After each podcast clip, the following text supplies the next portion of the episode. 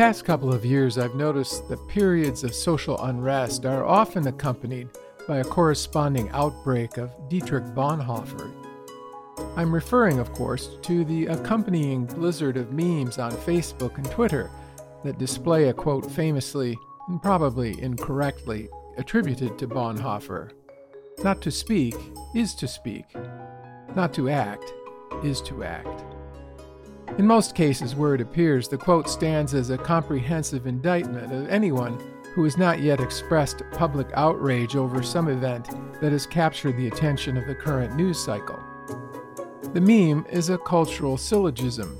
A terrible thing has occurred. You have not said that it was terrible on Facebook or Twitter. You are a terrible person. The reasoning seems to be that if you have not publicly condemned it on social media, you are complicit in its terribleness. I suppose we should not be surprised by such reasoning. In the age of social media, it's not enough to possess moral convictions. There are no longer any unpublished thoughts. We are now expected to leave a public record, especially of those things about which we disapprove. Public statements, especially in social media, are now considered to be a form of social action. But in most cases where quotes like this appear, they are usually something less than meaningful action.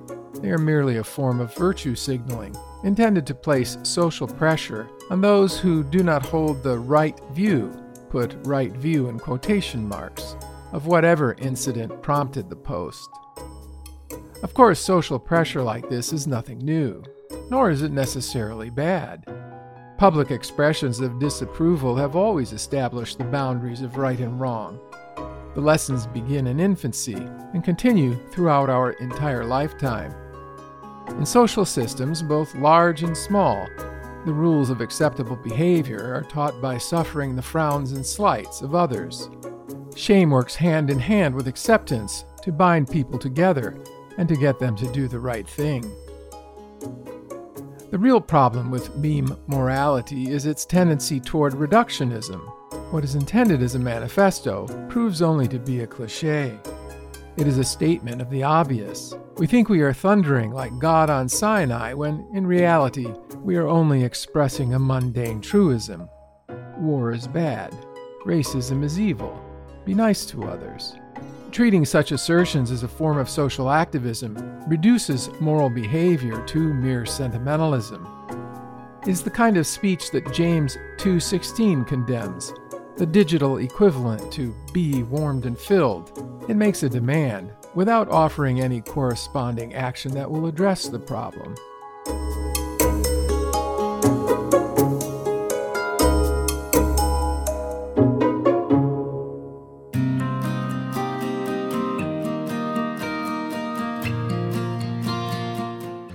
Sentimentalized language is trite.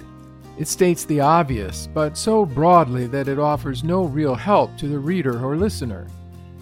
Sentimentalized speech is characterized by what Wendell Berry calls the sickly beauty of generalized emotionalism. This sort of vagueness is a common feature not only of social media, but of bad preaching. Such preaching paints with a broad brush. Its target is so large that it aims at nothing at all. It may make us feel, but it will not help us to act. There are, of course, contexts where the mere assertion of an idea is an act of bravery.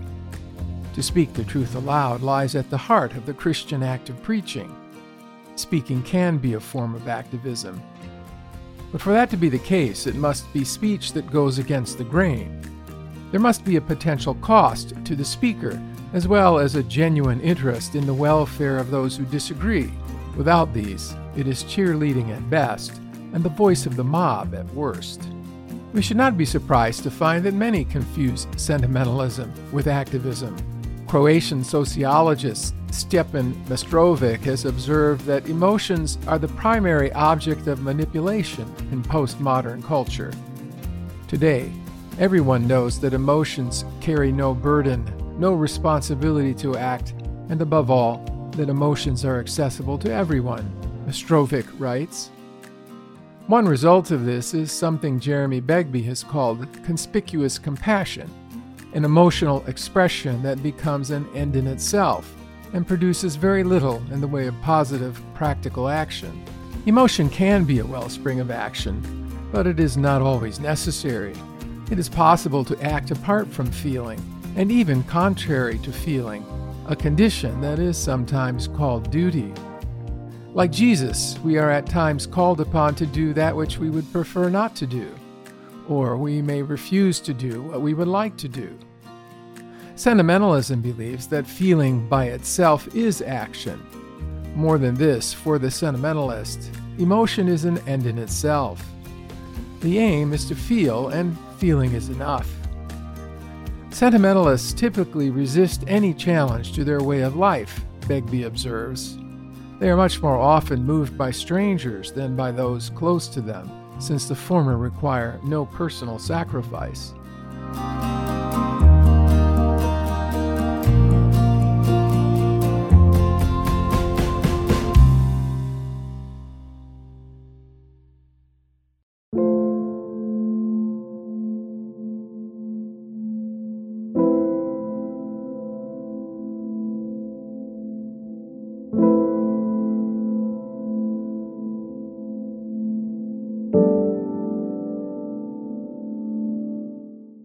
Meme activism often fails on another critical level. It tends to be coercive.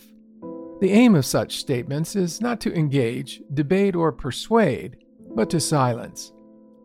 True activism is persuasive rather than coercive. It not only seeks to change the situation, but also aims to change thinking. To do this, the language that accompanies activism must seek to elicit rather than impose the desired response. Speaking that is coercive throws off the persuasive responsibility of speech and employs language as an instrument of brute force. Theologian Josef Pieper rightly calls this form of communication propaganda and notes that its use is not limited to the official power structure of a dictatorship. In his essay, Abuse of Language, Abuse of Power, Pieper explains it can be found wherever a powerful organization, an ideological clique, a special interest, or a pressure group uses the word as their weapon. An essential component of propagandistic speech is the element of implied threat. But Pieper notes that the threat can take many forms. In this category of threat, he includes all the forms and levels of defamation or public ridicule or reducing someone to a non person, all of which are accomplished by means of the word, even the word not spoken. It is not its strength of statement, the fact that it may disagree with the viewpoint of others, or even its emotional tone that renders such speech abusive.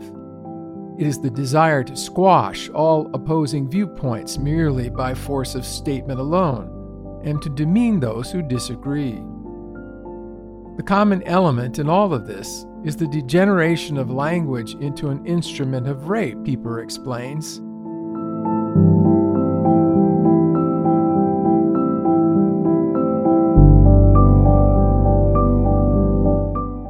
Today's public discourse is not only inclined toward coercion, it is addicted to flattery. By flattery, I mean more than the practice of empty praise. That is indeed a form of flattery. But more broadly, flattery is the habit of telling others what they want to hear in return for gain. It is speech, as Josef Pieper explains, whose main objective is one of courting favor to win success. Pieper wrote his essay a decade before the birth of the Internet and nearly two decades before the founding of Facebook.